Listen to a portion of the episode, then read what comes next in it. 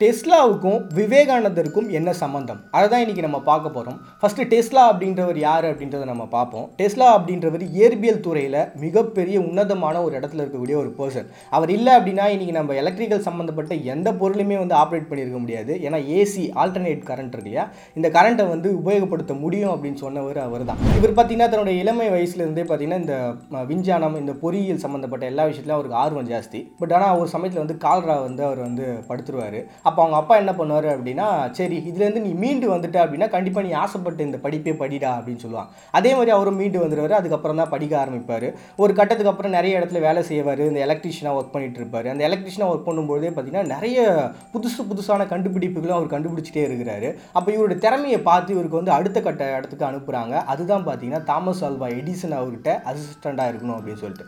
So அந்த இடத்துல இவர் வேலை பார்த்துட்டே இருக்கும்போது அப்போ தான் அவர் என்ன பண்ணுறாரு டிசி அப்படின்ற ஒரு கரண்ட்டை அவர் கண்டுபிடிக்கிறார். டேரக்ட் கரண்ட் அப்படின்னு அப்படின்னு சொல்லிட்டு இந்த பேட்டரிலாம் இருக்கு இல்லையா? ஸோ இந்த கரண்ட்டை வந்து அவர் சொல்கிறாரு இவர் என்ன சொல்கிறார் இல்லைங்க இதெல்லாமே வந்து ரொம்ப ஓல்டு நம்ம ஏசின்ற ஒரு கரண்ட் இருக்குது அதை நம்ம பயன்படுத்தணும்னா நம்மளால் அபரிவிதமான ஒரு வளர்ச்சி விஞ்ஞானத்தில் கொடுக்க முடியும் அப்படின்னு சொல்றாரு. ஆனால் இந்த விஷயத்தில் எடிசன் வந்து முரண்படுறாரு. அது எப்படி நீ சொல்லலாம் நான் கேட்கணும் அப்படின்னு சொல்லிட்டு.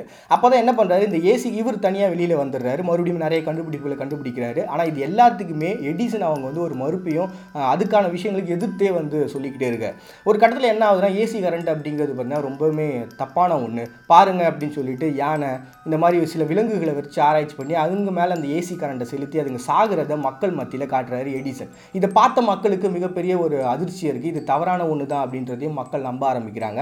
ஒரு கட்டத்தில் இவருடைய கண்டுபிடிப்புகள் எல்லாமே ஒதுக்க ஆரம்பிச்சிட்டாங்க. ஏன்னா இவருடைய கண்டுபிடிப்புகள் எப்படிப்பட்டதாக இருக்குது அப்படின்னா பல நூறு வருஷங்களுக்கு அப்பாற்பட்ட மனிதர்கள் வாழக்கூடிய உபயோகப்படுத்தக்கூடிய பொருட்களாக இருக்குது ஏன்னா இவர் அப்போவே என்ன சொல்லிட்டாரு? ரிமோட் கண்ட்ரோல்ன்றதை ஒன்று கொண்டு வர முடியும்னு சொல்கிறாரு இவங்க எல்லாருமே அது எப்படி பாசிபிள் நம்ம இங்கேருந்தே ஒரு பொருள் எப்படி ஆப்ரேட் பண்ண முடியும் அப்படின்றாங்க.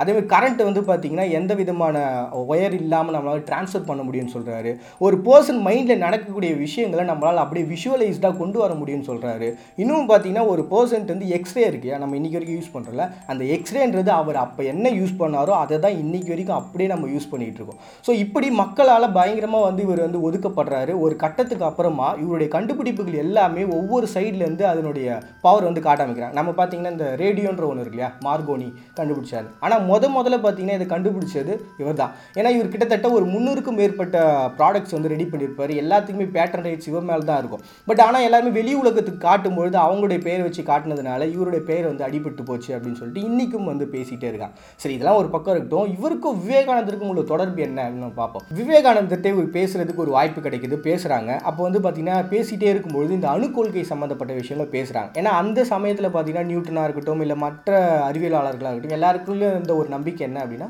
அணு அப்படின்ற ஒரு விஷயத்தை பிறக்க முடியாது. அதை நம்ம வேற ஒரு ஆற்றலாக மாற்ற முடியாது அப்படின்ற ஒரு நம்பிக்கை இருந்தது.